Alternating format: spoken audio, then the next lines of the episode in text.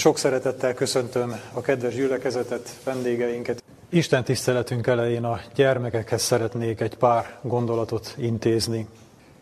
Egy igét fogok felolvasni nektek, kedves gyermekek, a példabeszédek 16. fejezetének a 9. versét. Így szól ez az ige. Az embernek elméje gondolja meg az ő útját, de az Úr igazgatja annak járását. Mit jelenthet ez az ige? Egy kicsit régiesen van fogalmazva, de azért nem olyan nehéz megérteni. Az embernek elméje gondolja meg az ő útját. Amikor valahová szeretnénk elmenni, akkor végig gondoljuk, hogy ho- hogyan kell oda jutni. Ugye például elmegyünk bevásárolni, vagy elmegyünk egy barátunkhoz. Lehet, hogy buszra vagy villamosra kell szállni, de lehet, hogy néhány utcát végig kell gyalogolni. Végig gondoljuk az odavezető utat, lépésről lépésre, és elindulunk. De nem csak az utazásra igaz ez, hanem mindenre, amit szeretnénk megcsinálni. Például, hogyha egy gyerek össze akar rakni egy legójátékot, vagy az anyuka szeretne főzni egy ebédet, vagy az apuka meg akarja szerelni a garázskaput, akkor végig gondolja, hogy mit fog csinálni lépésről lépésre, és végig csinálja ezt a feladatot. És nem csak ilyen kis dolgok, hanem az életnek a nagy, bonyolult dolgai is így működnek. Például egy házépítés, vagy egy költözködés, vagy egy nyaralás megszervezése. Ezek is olyan feladatok, amelyeket ugye a szülők, a felnőttek megterveznek, végig gondolnak lépésről lépésre, és úgy csinálják végig. De az ige egy érdekes dologgal folytatódik, ezt olvassuk, hogy de az Úr igazgatja annak járását. Mit jelent ez? Ez azt jelenti, hogy Isten segítsége nélkül nem tudunk egy tervet sem végigcsinálni. Még a legkisebb tervet sem tudjuk végigcsinálni. Istennek köszönhetünk mindent, mindent, amit eddig meg tudtunk tenni, vagy ahová eddig el tudtunk jutni, neki köszönhetjük. Ő igazgatja mindenkinek a járását. Ugye hát erre lehet kérde, feltenni a kérdést, hogy hát miért? Hát tudunk mi menni, nem vagyunk olyan ügyetlenek, hogy mondjuk egy játékot ne tudjunk összerakni, vagy a szülők sem olyan ügyetlenek, hogy adott esetben egy feladatot ne tudjanak elvégezni. És valóban szükség van a mi ügyességünkre, szükség van a mi képességeinkre, de az ember nem lát előre minden körülményt és minden akadályt. És bármikor közbe jöhet egy váratlan esemény, egy, egy probléma, egy baj, akárha elmegyünk a boltba, kimehet a bokánk, vagy lerobbanhat a busz, vagy történhet bármi, ami miatt végül nem érünk oda, és, és akár segítségre is szorulhatunk. És de ennél ugye sokkal nagyobb és fontosabb dolgokba, ha belefogunk, akkor ott még több akadályra számíthatunk, még több körülmény jöhet közre. De még hogyha nem is jön semmi nehéz körülmény közre, akkor is azt mondja az ige, hogy az Úr gondoskodik arról, hogy a mi, mi az elképzeléseinket, a terveinket végig tudjuk, végre tudjuk hajtani. Tehát az Úr igazgatja az embernek a járását. Előfordulhat az is, hogy valamit eltervezünk, és végül mégsem sikerül. De ez nem azt jelenti, hogy a Jóisten nem segített, és ő nem, nem igazgatta a mi járásunkat. Ez azt jelenti, hogy a Jóisten az ő bölcsességében megengedte, hogy átéljünk egy kudarcot. Adott esetben még több kudarcot is átélhetünk, de a Bibliában az az ígéret is szerepel, hogy ő adja a kimenekedés útját is. Tehát az ember átélhet kudarcokat, átélhet sikereket, hogyha a jó Istenben bízunk, és neki engedelmeskedünk, akkor biztosak lehetünk benne, hogy végső soron mindig ő igazgatja a mi lépéseinket, és végül jó lesz a dolgoknak a kimenetele. Ideig, óráig lehetnek kudarcok, nehézségek, úgy tűnhet, hogy nem működik ez a dolog, de végül biztosan jó lesz ennek a kimenetele, mert hogyha a jó Isten igazgatja a mi lépéseinket, akkor ő neki megvan a képessége arra, és szeret bennünket annyira, hogy végül jó irányba fogja igazgatni a mi lépéseinket. Tehát ismételjük el még egyszer az igét, az embernek elméje gondolja meg az ő útját, de az Úr igazgatja annak a járását. Most pedig a felnőttekhez fordulok. Felolvasom a mai alapigénket, a Máté evangélium a tizedik fejezetéből, tehát Máté evangélium a tizedik fejezet 34. verse így szól. Ne gondoljátok, hogy azért jöttem, hogy békességet bocsássak-e földre, nem azért jöttem, hogy békességet bocsássak, hanem hogy fegyvert. Amikor Jézus a földre jött, akkor kis kivételtől eltekintve nem fogadták be őt a zsidók. Gyűlölték legtöbben őt, üldözték, és végül meg is ölték, keresztre feszítették. De nem csak az övéi gyűlölték, hanem bárhol a világon később, amikor az ő tanítványai, az ő követői hirdették az evangéliumot, hirdették Krisztust, egy kis maradéktól eltekintve a világ részéről, a pogányok részéről, mások részéről is gyűlöletet és üldözést váltott ki. Az üldözést előbb a zsidók kezdték, a zsidók körny- környezetében üldözték az őskeresztényeket, később ezt a szerepet a római birodalom vette át. Az őskeresztény korszak a negyedik század elejéig, 313-ig tartott, amikor is a konstantinuszi fordulat véget vetett annak a bizonyos üldözésnek, de valójában csak látszólag vetett véget. Csak megváltozott a felállás, mert innentől kezdve a birodalom nem a keresztényeket üldözte, hanem azokat, akik nem akarták elfogadni az immár államvallássá tett kereszténységet. És ez, egész, ez egészen így folytatódott tovább. Később a római egyház üldözte azokat, akik az államvallást, vagy a, a vezető ideológiát, a pápaságot nem akarták elfogadni, a középkor lezárulásával ezek az üldözések lecsendesedtek, de nem szűntek meg teljesen. A történelem végén a proféciák szerint újra fel fog lángolni az őskereszténységhez hasonló heves üldözési hullám. Ma is létezik keresztény üldözés, a harmadik világban, több országban, Afrikában, Észak-Koreában, Kínában is, bár ott már valamennyire enyhült, tehát a keresztény üldözés, a keresztények üldözése nem szűnt meg, és nem is fog megszűnni ezen a világon. Jézus akármerre járt, a szeretetet hirdette, és azt mutatta be hitelesen, tanított, gyógyított, hirdette az evangéliumot. Ennek ellenére szavait csak egy kisebbség fogadta el mindig, a többség részéről ellenérzést váltott ki. Így olvassuk a Timóteus második levele harmadik fejezetében, tehát 2 Timóteus 3.12-ben, de mindazok is, akik kegyesen akarnak élni Krisztus Jézusban, üldöztetni fognak.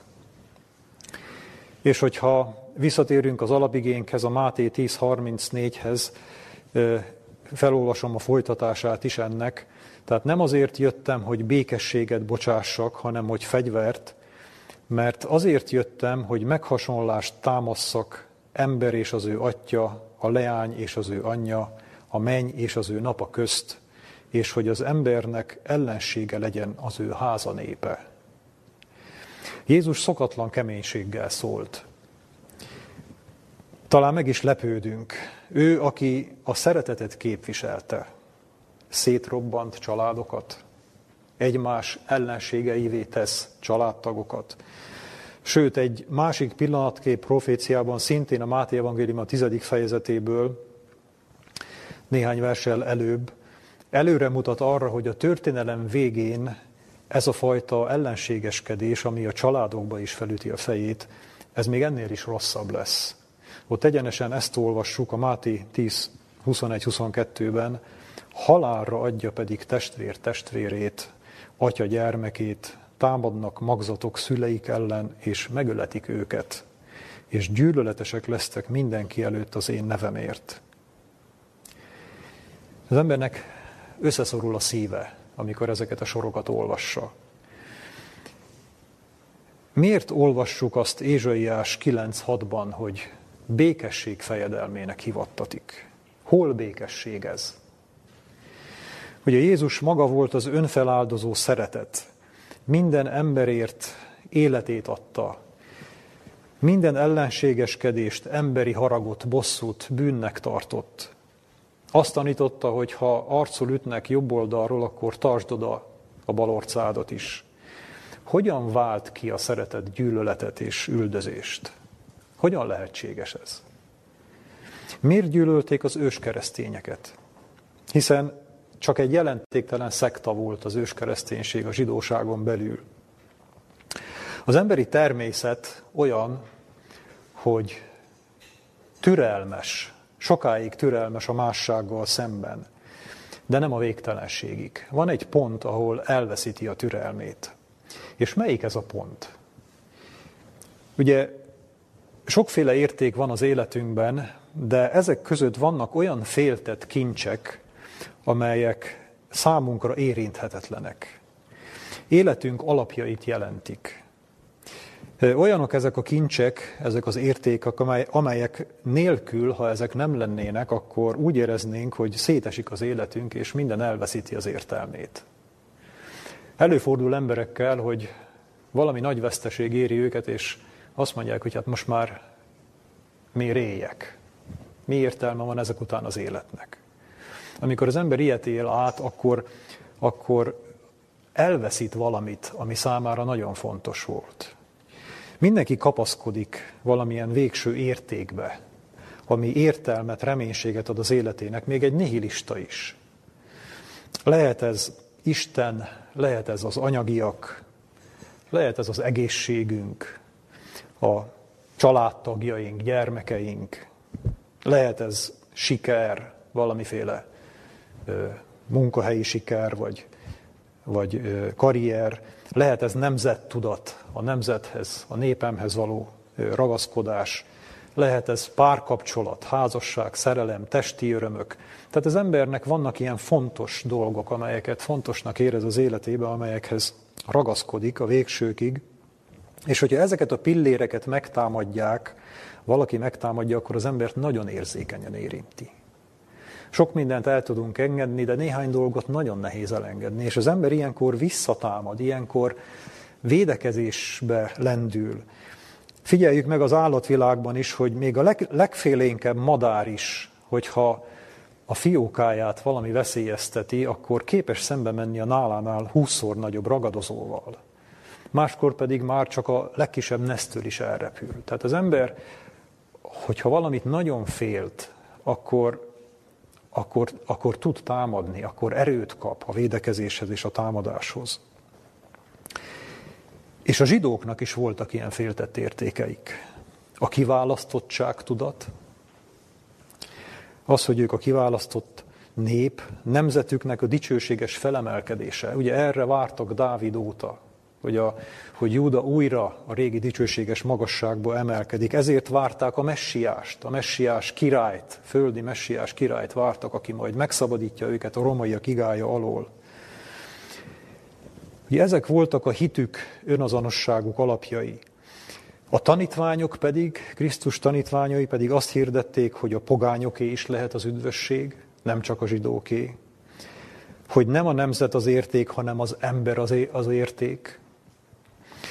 Azt hirdették, hogy a bűnösöknek is van megbocsátás és üdvösség, nem csak a zsidóknak, valamint azt, hogy a messiás az nem egy földi király. Mindent megkérdőjeleztek, ami a zsidóknak fontos volt. Ezért gyűlölték őket. És nézzük meg, hogy a rómaiak miért üldözték a keresztényeket. Hiszen Róma köztudottan nyitott volt az egyes vallások és kultuszok, befogadására, ráadásul a, a zsidó hittel nem volt kapcsolatuk, tehát számukra nem voltak ezek érvek. Rómában mindenki szabadon gyakorolhatta a vallását, egy feltétel volt, hogyha elismerte, hogy Jupiter minden istenek felett való. És ezt egy jelképes tömjén szórással be is mutatta. Nem Jupiter volt fontos Rómának, hanem Jupiter elsőbsége. Jupiter fősége Róma főségét jellemezte, vagy jelképezte. Aki Jupitert nem tisztelte, az Rómát nem tisztelte. És Róma semmitől nem félt jobban, mint hogy elveszíti az elsőbségét. Neki ez volt a fontos, neki ez volt az érték. És ezért, ha valaki Rómát nem tisztelte, az közellenséggé vált. Az tűzzel, vassal üldözték, és az ős, ős keresztények nem tiszteltek idegen isteneket, nem tisztelték Jupitert, és nem mutattak be neki áldozatot. Ezért üldözték őket. És hogyha megnézzük, hogy a középkori üldözések miért, miért került sor a középkori üldözésekre, ott is ugyanez volt az ok. Ott keresztények üldöztek keresztényeket, az, a, az államvallás, az állami kereszténység üldözte az eretnekeket, úgymond, de ott is az volt a félelem, hogy veszélyeztették a legfőbb értéket, a pápaságnak, a római egyháznak az elsőbségét, a mindenek felett valóságát, mert nem hajtottak neki térdet. És amikor a pápaság a legfőbb értékét, a legféltettebb kincsét érezte veszélyben, akkor támadásba lendült. És folytathatnánk a sort, de tulajdonképpen minden fajta üldözés mögött ez a logika áll. Engesztelhetetlen gyűlölet, amiért valaki a legféltettebb kincsünket akarja elvenni. Jézus pedig ezt tette. Leleplezte a világ értékes kincseknek hazudott bálványait. És ezt a világ nem tűri el. A világ ragaszkodik a maga értékeihez, és ragaszkodik a maga kincseihez. Mindig lesznek, akik a világból megtérnek. A világból sokan ki fognak jönni, ők el fogják hagyni a világot, de a világ maga soha nem fog megtérni. És Krisztus tanítása mindig gyűlöletet, üldözést és háborút fog kiváltani a világ részéről. Ez szabály, ez kivétel nélkül mindig így működik. Jézus így mondta a tanítványoknak a János 15 18-tól 20-ig terjedő verseiben felolvasom, tehát a János 15-18-tól 20-ig terjedő verseket. Ha gyűlöl titeket a világ, tudjátok meg, hogy engem előbb gyűlölt ti nálatoknál. Ha e világból volnátok, a világ szeretné azt, ami az övé. De mivel, hogy nem vagytok e világból, hanem én választottalak ki magamnak titeket e világból, ezért gyűlöl titeket a világ. Emlékezzetek meg amba beszédekről, amelyeket én mondtam nektek nem nagyobb a szolga az ő uránál. Ha engem üldöztek, titeket is üldöznek majd. Ha az én beszédemet megtartották, a tiéteket is megtartják majd. De van most itt egy érzékeny kérdés számunkra. Ha ez így van, akkor ma a kereszténységet, legalábbis nálunk, miért nem üldözik? Ugye nem nevezem keresztényüldözésnek azt a fajta úgynevezett kulturális keresztényüldözést, amikor politikai szereplők vádolják azzal ellenfeleiket, hogy keresztényüldözés folyik. Például Magyarországon is lehet hallani ilyen véleményeket. Ilyenkor tulajdonképpen emberek, politikusok vagy politikai szereplők támadnak embereket, ellenfeleket, de itt nincs szó Krisztus üldözéséről. Ezekben a küzdelmekben nincs benne Krisztus.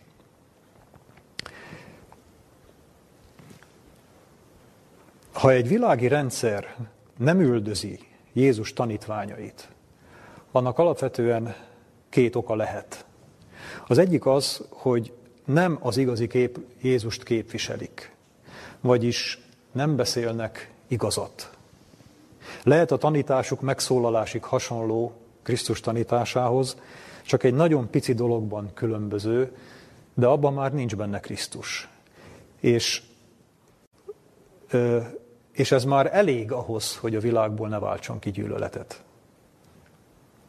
Ugye Jézus még csak meg sem kell tagadni, még csak hazudni sem kell róla, elég, hogyha mindent nem mondunk el róla. Csak egy részét mondjuk el az ő, az ő rá vonatkozó igazságoknak, ez sem fog a világból gyűlöletet kiváltani. A másik eset az, hogyha mi mondjuk az igazságot képviseljük, csak nem juttatjuk el ezt a világnak. Nem hallja ezt tőlünk a világ, csendben vagyunk. Ugye ez esetben se fog, fogja ő ez ingerelni, nem hallja, nem fog gyűlölet ébredni benne. Tehát lehet, hogy hívőnek tekintjük magunkat, de nem úgy élünk, és nem úgy beszélünk róla. Lehet, hogy beszélünk róla, de nem mindig igazat, vagy nem úgy. És az is lehet, hogy nem beszélünk róla. Honnan lehet kideríteni azt, hogy mi jó úton járunk-e? Honnan lehet kideríteni azt, hogy bennem az igazi Krisztus él? Hogy én esetleg nem lettem tévtanításnak az áldozata. Ismerni kell a Bibliát, tövéről hegyére, képzett teológusoknak kell lennünk, minden részletet tudnunk kell, hogy be tudjuk azonosítani, hogy most tévedünk, vagy nem tévedünk valamiben. Esetleg nem mondunk olyat, vagy olyat mondunk, ami, amit Krisztus nem hirdetett, nem úgy ö, mutatott be, és, és esetleg a világnak kedvezünk, az emberbe felmerülhetnek ilyen kérdések. Én azt gondolom, hogy nem szükséges nekünk olyan mélységében ismerni a teológiai összefüggéseket. Elég azt az egyszerű igazságot megvizsgálni, hogy az a Jézus, aki az én életembe belépett, békességet hozott, vagy fegyvert. Mert Jézus kijelentése nem csak a külvirágra igaz, hanem, hanem a lelkünkben is igaz. A világ szeretete mindenkinek ott van a lelkében. Így nőttünk fel, így születtünk, ez benne van a genetikánkban. Mindenki őriz kisebb-nagyobb féltett kincseket és féltett darabokat a világból. És a világnak ezek a lelkünkben őrzött darabjai gyűlölik Krisztust, és gyűlölni fogják Krisztust, és üldözni fogják őt.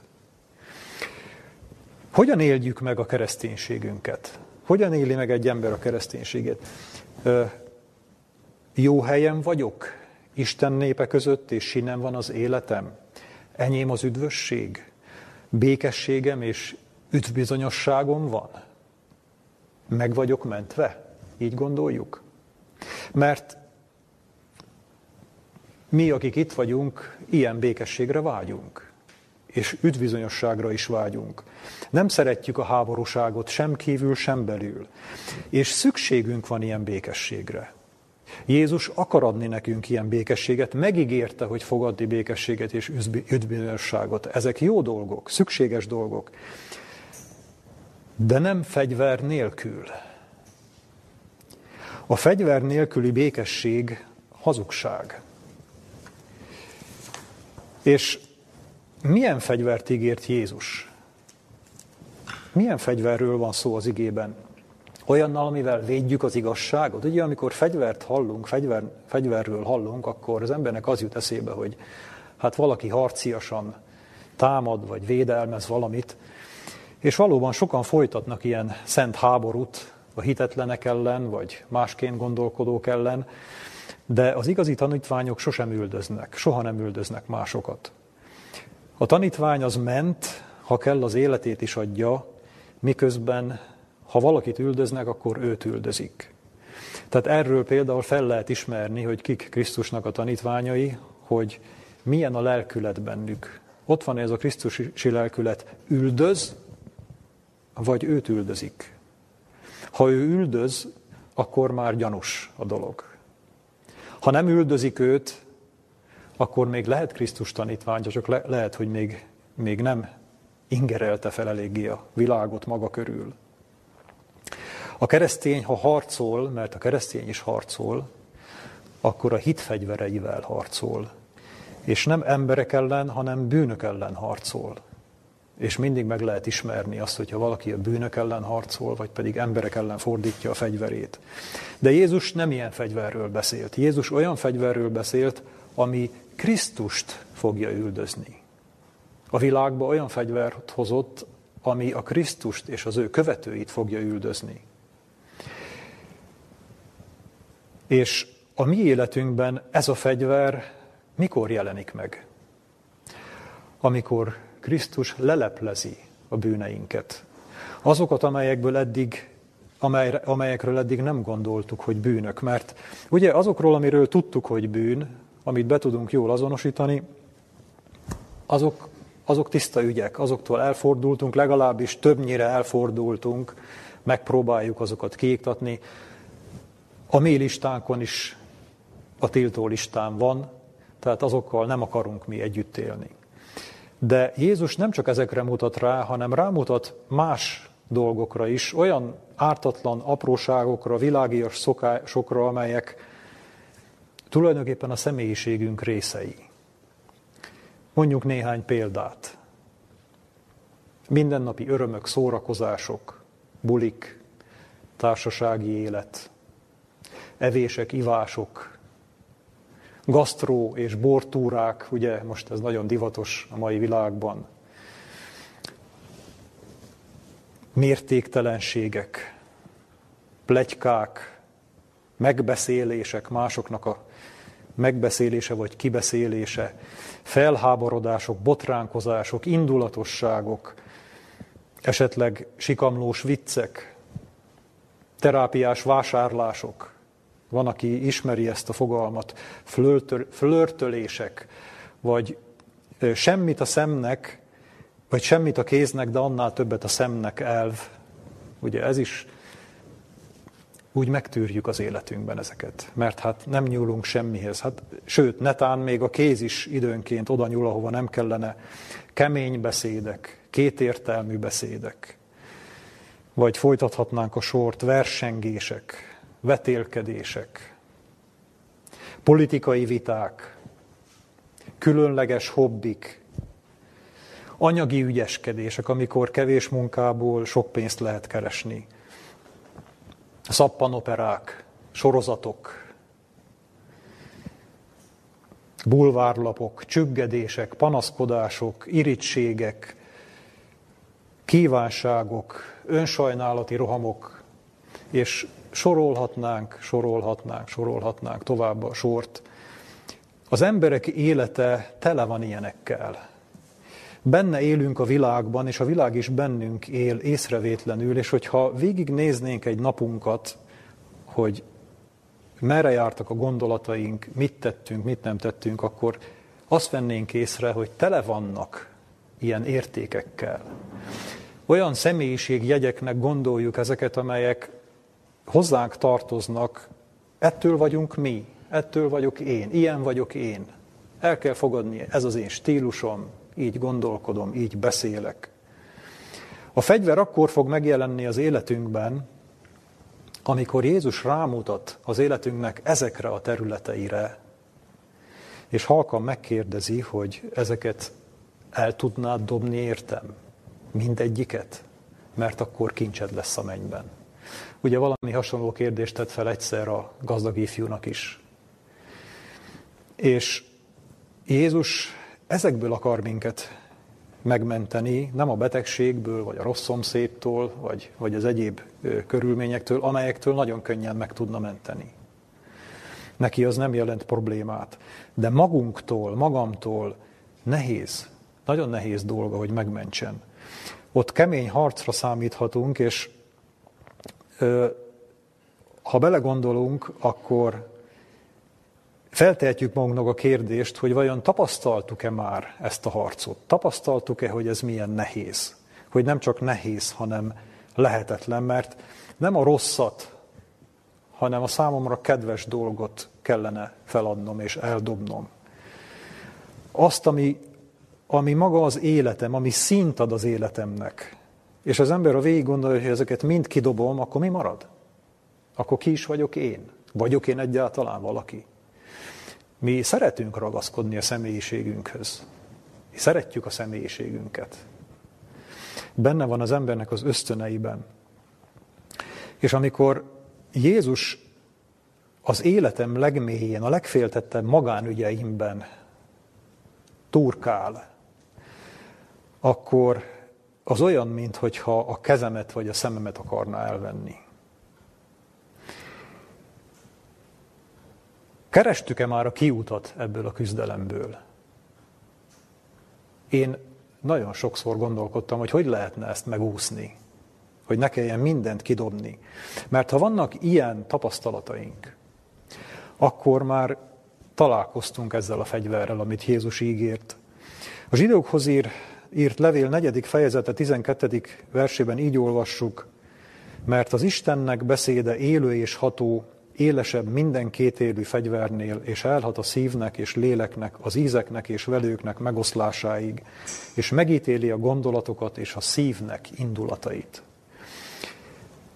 Jézusnak a beszéde nem csak a tanításokat, a beszédeket ítéli meg, a hitelveket, hanem a gondolatokat, a mi belső gondolatainkat, de még annál is beljebb hatol a szívei, szívünk indulatait is megítéli. Arra is rámutat, és ott is világosságba kerülnek azok a dolgok is, amelyeket eddig nem láttunk, és meg fogjuk érteni, hogy Jézus ezt jónak vagy rossznak látja, helyesnek vagy gyűlöletesnek látja. És lehet, hogy ezeknek nyomán mi már üldöztük őt. És az is lehet, hogy már megöltük őt. Mert fegyvert hozott. De ez a fegyver nem csak a világban, és nem csak a mi bensőkben jelenik meg. Ez a fegyver a kereszténységen belül ugyanúgy jelen van. Ez mindenütt jelen van. Ezért szakadt ezer szárra a kereszténység. Ennek köszönhető. Gyülekezeteket, testvéreket fordított egymás ellen. Egyházak szakadtak szét, és létesültek újak. Addig, amíg Krisztus érdemeiről van szó, addig mindenki egyetért. Addig az összes egyház egyetért. Amikor a szószékről, az ő áldozatáról, az ő befogadásáról, az ő megbocsátásáról van szó, akkor ugyanúgy szól mindenki. És, és ilyenkor azt szoktuk érezni, hogy hát nem is vagyunk mi egymástól olyan távol. Hát, hát ti is ugyanazt a Krisztust imádjátok, mint mi. Krisztusnak a megnyugtató, szerető és békés oldalával nem lehet nem egyet érteni. Ezen a közösségen alapul az ökumenizmus is. Ugye felfedezzük azt, hogy mi a közös a mi hitünkben, mi az, ami minket összeköt. Hát ez köt össze. Krisztusnak az ember számára kellemes oldala, amit értünk tett. Ezt egyformán látjuk. De amikor megjelenik a fegyver, amikor turkálni kezd a magánügyeinkben, a zsebeinkben, az eldugott titkaink és kincseink között, akkor kezdünk másképp tekinteni rá, és egymáshoz képest is kezdünk másképp tekinteni rá. Mert akkor a mi értékeinket kezdi veszélyeztetni.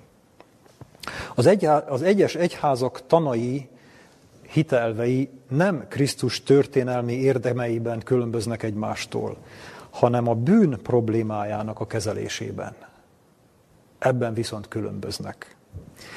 Mert a bűn problémája nyomasztó, feszültséget okoz, elhordozhatatlan feszültséget okoz. Minden keresztény szeretne szabadulni a bűnöktől, de attól a belső feszültségtől mindenképpen, ami, amit a bűn okoz.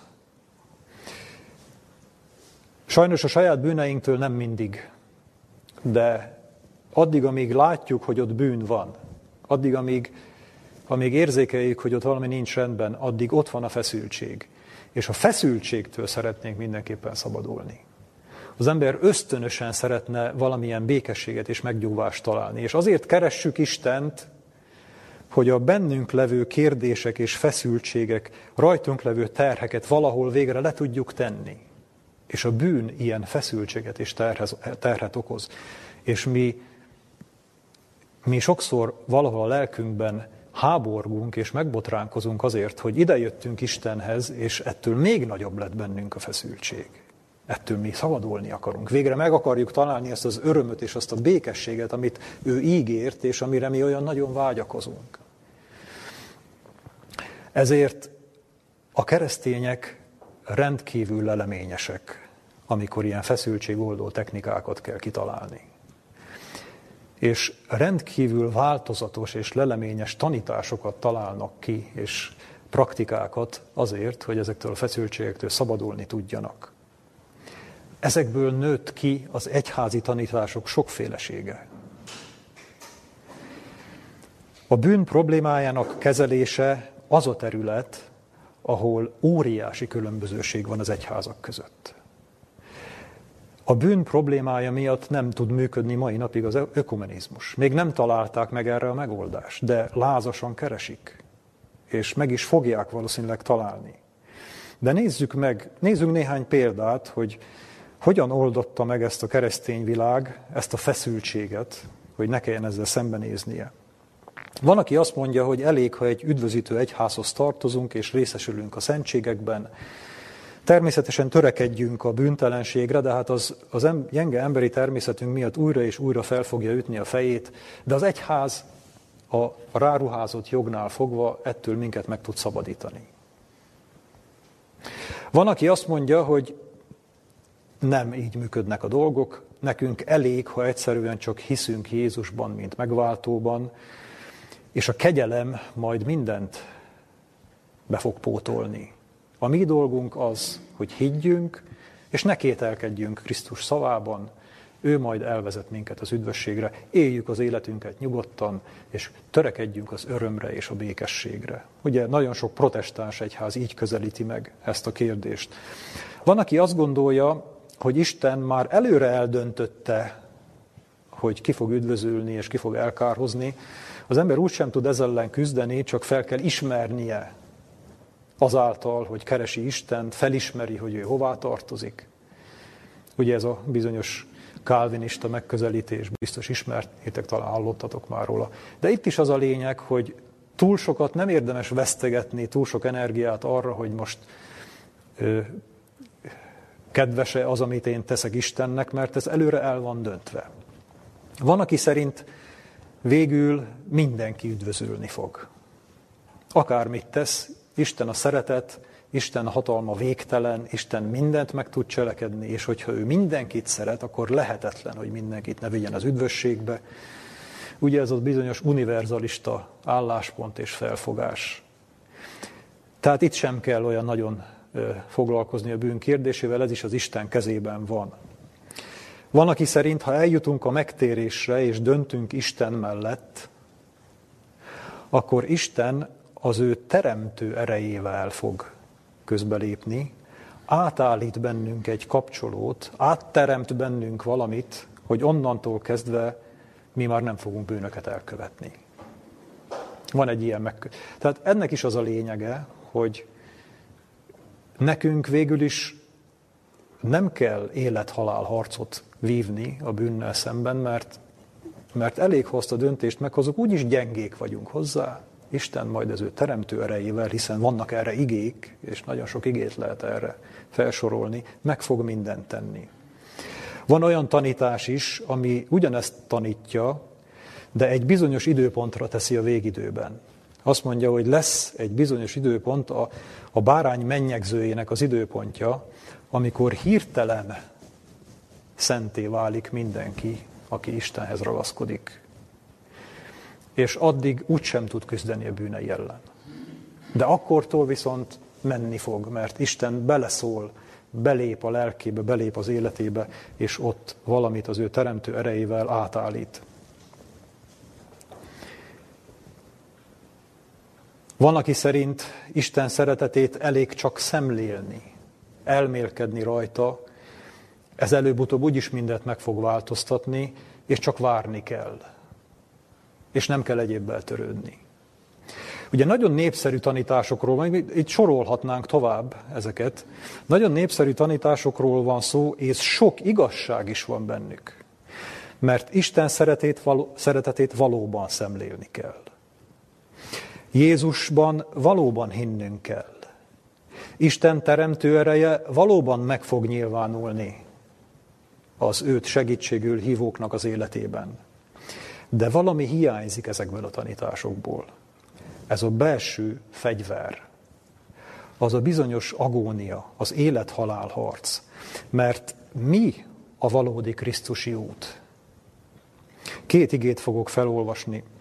Az egyik az a Lukács 9.23. Mondta pedig mindenkinek, ha valaki én utánam akar jönni, tagadja meg magát, és vegye fel az ő keresztjét minden nap, és kövessen engem. Mit jelent a kereszt? Sokan azt gondolják, hogy a próbák elviselésére szólít itt fel Jézus. Tehát a kereszt, azok a próbák, amelyek jönnek, és hát ezeket ugye fel kell venni, kell hordozni, nincs mese. De a kereszt mást jelent. A kereszt az egy kivégző eszköz. Aki a keresztjét viszi, az a vesztőhelyre megy. És útközben szenved. Szenved a kereszt súlya alatt, és szenved a gondolattól, hogy meg fog halni. És nem akar meghalni. Aki a keresztet viszi, nem akar meghalni. Jézus fizikailag is megtapasztalta, hogy ez mit jelent. Ez nem egy örömutazás. A mi keresztünk, a mi világi életünknek a naponkénti kivégző eszköze. Ez a mi keresztünk. keresztünk. És Pálapostól, Pálapostól is úgy mondta az 1 Korintus 15.31-ben, naponként halál révén állok. Ezt jelenti a kereszt. És azt mondja az ige, hogy minden nap, minden nap vett fel ezt a keresztet, és minden nap vidd. Tehát az életünknek van egy olyan része, szükséges, hogy legyen egy olyan része, ami kellemetlen, ami a halálról szól, ami a kereszthordozásról szól, amit nem szeretünk, ha valaki én utánam akar jönni, tagadja meg magát, és vegye fel az ő keresztjét minden nap, és úgy kövessen engem. A másik ige pedig, a Róma 16.20, így szól, a békességnek Istene megrontja a sátánt a ti lábaitok alatt hamar. Ez a tömör ige arra utal, hogy a bűn legyőzésében hogyan működik közre Isten és ember. Isten rontja meg a sátánt, az ő ereje nyilvánul meg, de a mi lábunk tapos a fejére. Tehát ez azt jelenti, hogy az ember százszázalékos erőfeszítést tesz, mindent feláldoz a győzelemért, és nem enged abból a győzelemből. A teljes győzelemig küzd és harcol. A szenvedés a miénk, a mi karjaink végzik el a munkát, de a kezdeményezés és az erő Istentől jön. És nagyon nagy jelentősége van ennek, mert itt egy ugyanolyan belső harcból lesz győzelem, amiből korábban nem volt győzelem. Korábban elestünk ezekben a harcokban, nem tudtuk, neki se futottunk ezeknek a küzdelmeknek. De ha Isten ereje benne van, akkor ebből győzelem lesz. De ugyanaz a százszázalékos erőkifejtés szükséges az ember részéről. És mit állítanak a hamis proféták a Krisztusi útnak erről a fajta megközelítéséről. Akik a könnyebb utat keresik. Azt fogják erre mondani, hogy ez perfekcionizmus, ez cselekedetekből való megigazolás, ez emberi erőfeszítés, ez fanatizmus, ez örömtelenség és állandó lelkiismeret furdalás. Ezt fogják mondani. És ez az a fegyver, ami a kereszténységen belül is van itt is egymásnak feszül ez a két irány. Az az irány, amelyik a, a rövid, könnyebb utat választja, az nagyon jól ki fog jönni egymással. Az végül az ökumenizmusban megoldást fog erre találni. De a kereszténynek, kereszténységnek azzal az ágával, amelyik, amelyik nem adja fel ezt a küzdelmet, aki az embernek a százszázalékos közreműködését is igényli, azzal nem fog egyességre jutni. Jézus így mondta, igen, és még tegyük hozzá azt, hogy végül ez a két ága a kereszténységnek harcban és háborúban fog állni. És végül szolgatársak ütni és verni fogják a szolgatársakat. A belső fegyver elől elmenekülnek, de fegyvert fognak másokra. A kereszténységnek most én az árnyoldalairól beszéltem, arról, amelyik nem annyira kellemes. Azért beszéltem ezekről, mert ezekről kevés szó esik, ezeket nem szeretjük számba venni, nem szeretünk ezeken gondolkodni, mert ez feszültség, ez rossz. Ez a halált hordozza magába, ez, ez az önmegtagadást hordozza magába. Nekünk a, a mindennapi életünk bizonyos részeit kell ö, sírba sűjesztenünk, és ez kellemetlen, ez nem jó. De, de Jézus világosan megmondta, Lukács 9.24, aki meg akarja tartani az ő életét, elveszíti azt, aki pedig elveszti az ő életét, én érettem, az megtartja azt. És ennél nem kisebb a követelmény, ennél nem kevesebb az ára annak, hogy végül megkapjuk az igazi békességet és az igazi örömöt. Az életet nem megtartani nehéz, hanem elveszíteni nehéz. És ez harc nélkül nem megy. De ez a harc mindezek ellenére mégis öröm. Hol van ebben az öröm? A kereszténység az egy olyan öröm, ami, ami együtt szimbiózisban van ezzel a háborúval. A háború közepette nyilvánul meg ez az öröm. Mert megtalálni és megtapasztalni Krisztus szépségét, megtapasztalni Krisztus erejét. Ugye az előbb is arról beszéltünk, hogy korábban nem ment a győzelem, de Krisztus erejével megy, és aki megtapasztalja Krisztus erejét, az csodákat fog átélni. És tapasztalni fogja azt a szépséget, azt a harmóniát, amit Krisztus ajánl fel, ahelyett, amit elkért tőlünk. Látni fogjuk azt a kincset, ami ezerszel vagy milliószor szebben ragyog és értékesebb, mint azok a kincsek, amelyeket nekünk kellett odaadni ezek helyett. És en, ennek az örömnek és ennek a békességnek nincs földi alternatívája. A keresztény öröm az nem, az nem egy, egy ilyen ö, érzelem, áll, érzelmi állapot, hogy nekünk, ha keresztények vagyunk, akkor örülnünk kell, és miért nem tudunk örülni, örüljünk már, hát ez a kötelességünk. Az ember ezt nem tudja magára erőltetni. A keresztény öröm az az, az öröm, ami a világosságnak és ezeknek az értékeknek, ezeknek a kincseknek a, a megszerzése, megtapasztalása és az e-, ezekben való gyönyörködésnek a következménye. Amikor örülünk, akkor valaminek örülünk. Nem csak úgy örülünk. És még ezekre ráadás már csak a szenvedéstől mentes örök élet, amely majd akkor kezdődik el, hogyha a fegyvereket letettük.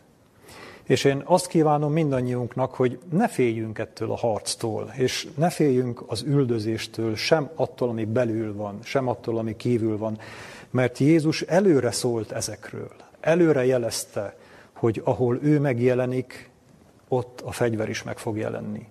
De ez a fegyver, bár fájdalmas, ez áldásunkra van.